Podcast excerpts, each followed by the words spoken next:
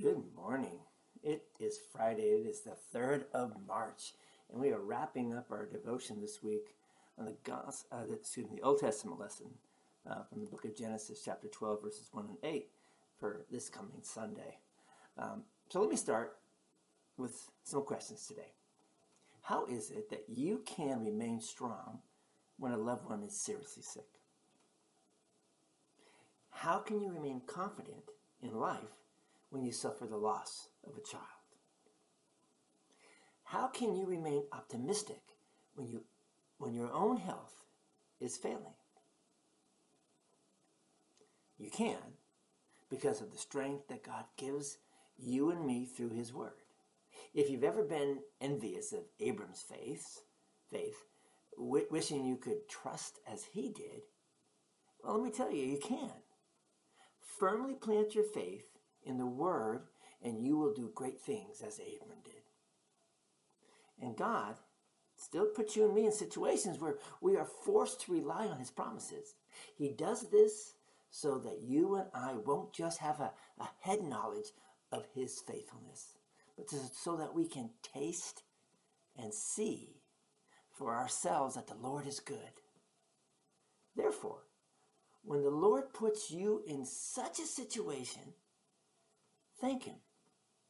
Thank Him for the opportunity to exercise your faith and to look forward to seeing how God will keep all of His promises to you.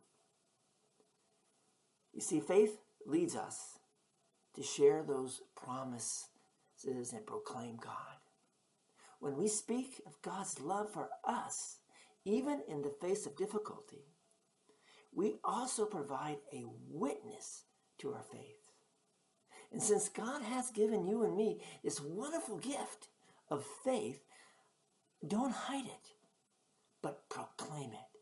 For that is what God has called you and me to do, and He will give us the strength to do it.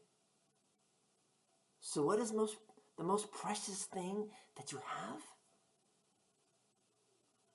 It's your faith without a doubt.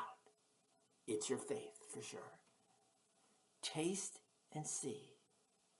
Cherish your faith because it is the only thing that you have that will translate into an inheritance that will never perish, nor spoil, nor fade away. Amen. Would you pray with me, please? Gracious Heavenly Father.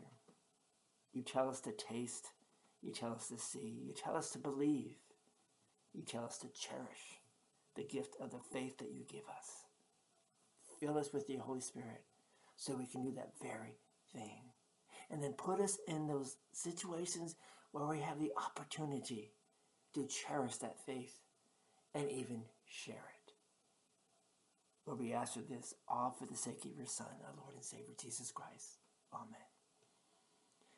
Thank you for being with us this week as we, we look at some Old Testament stuff that apply to you and I living in this era today. To taste and see and to cherish the faith that God gives us and to go out and share it. Believe it. It is good. It is good to do. Hope that we see you this weekend, Sunday. You can join us at Trinity Lutheran at 9 uh, or, you can watch this online. Just go to our webpage, readingtlc.org. It's right there on the very front page. Just click on it, and it'll take you to our worship service. Um, and uh, if you're not in Reading or you have another church, your own church, um, please go to that church. You know, unless you're out there looking for a new one. Uh, we encourage you to go to the church that you already have, where you can practice your Christian faith. And if you don't have one there, you can most certainly can also watch us online wherever you are. Again, at readingtlc.org. And Facebook, YouTube, we're there also. And uh, um, participate with us live or later in the day because it's, also recorded.